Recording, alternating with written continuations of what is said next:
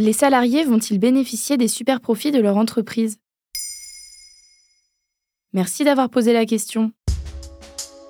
Le 24 mai 2023, le ministre du Travail Olivier Dussopt présente son projet de loi sur le partage de la valeur en entreprise. Plusieurs propositions y sont faites, dont la redistribution des super-profits, notamment pour revaloriser le travail des salariés. Pour rappel, les super-profits ne concernent que les sociétés de plus de 50 travailleurs. Mais la suggestion sur laquelle les projecteurs se braquent concerne le plan d'épargne salariale. Le principe est de verser une prime à chaque salarié en fonction des performances de l'entreprise et ou des bénéfices réalisés sur l'année. Ce dispositif pourrait devenir obligatoire dès le 1er janvier 2025 pour les entreprises entre 11 et 49 salariés. Le vote de la loi se tiendra à l'été 2023.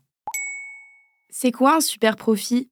Inventé par l'économiste Karl Marx au XIXe siècle, le terme de super profit désigne un enrichissement inhabituel. Ce fut le cas lors de la pandémie de Covid-19. Beaucoup d'entreprises ont réalisé des bénéfices records indépendamment de leur volonté. Ou encore, avec la flambée des cours du pétrole liés à la guerre en Ukraine, Total enregistre un bénéfice net de 18 milliards 300 millions d'euros au premier semestre 2022, soit trois fois plus qu'en 2021 sur la même période. C'est ça, un super profit.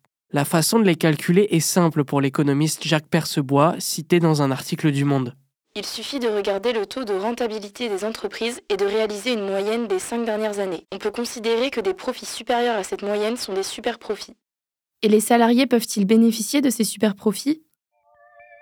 Ça ne se fait que très rarement, mais le projet de loi porté par Olivier Dussopt compte faire changer la donne en apparence. En aucun cas, la redistribution des super-profits au sein de l'entreprise sera obligatoire. En effet, le partage de cette valeur ne pourra se faire qu'après négociation. C'est d'ailleurs l'objet de l'article 5. Cette négociation porte sur la définition d'une augmentation exceptionnelle du bénéfice et des modalités de partage de la valeur avec les salariés qui en découlent. En ce qui concerne les entreprises entre 11 et 49 salariés, dit PME, la loi prévoit une redistribution des bénéfices obligatoire. En effet, si les travailleurs réalisent un bénéfice net de 1% pendant 3 années consécutives, les profits devront être redistribués.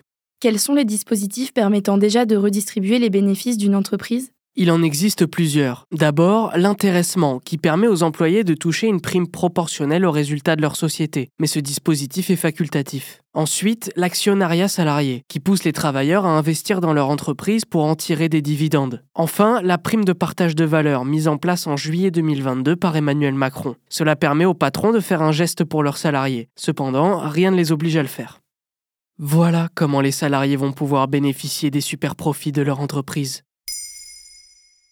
Maintenant, vous savez, un épisode écrit et réalisé par Samuel Lombroso. Ce podcast est disponible sur toutes les plateformes audio. N'hésitez pas à répondre au sondage du jour sur Spotify. Et si cet épisode vous a plu, vous pouvez également laisser des commentaires ou des étoiles sur vos applis de podcast préférés.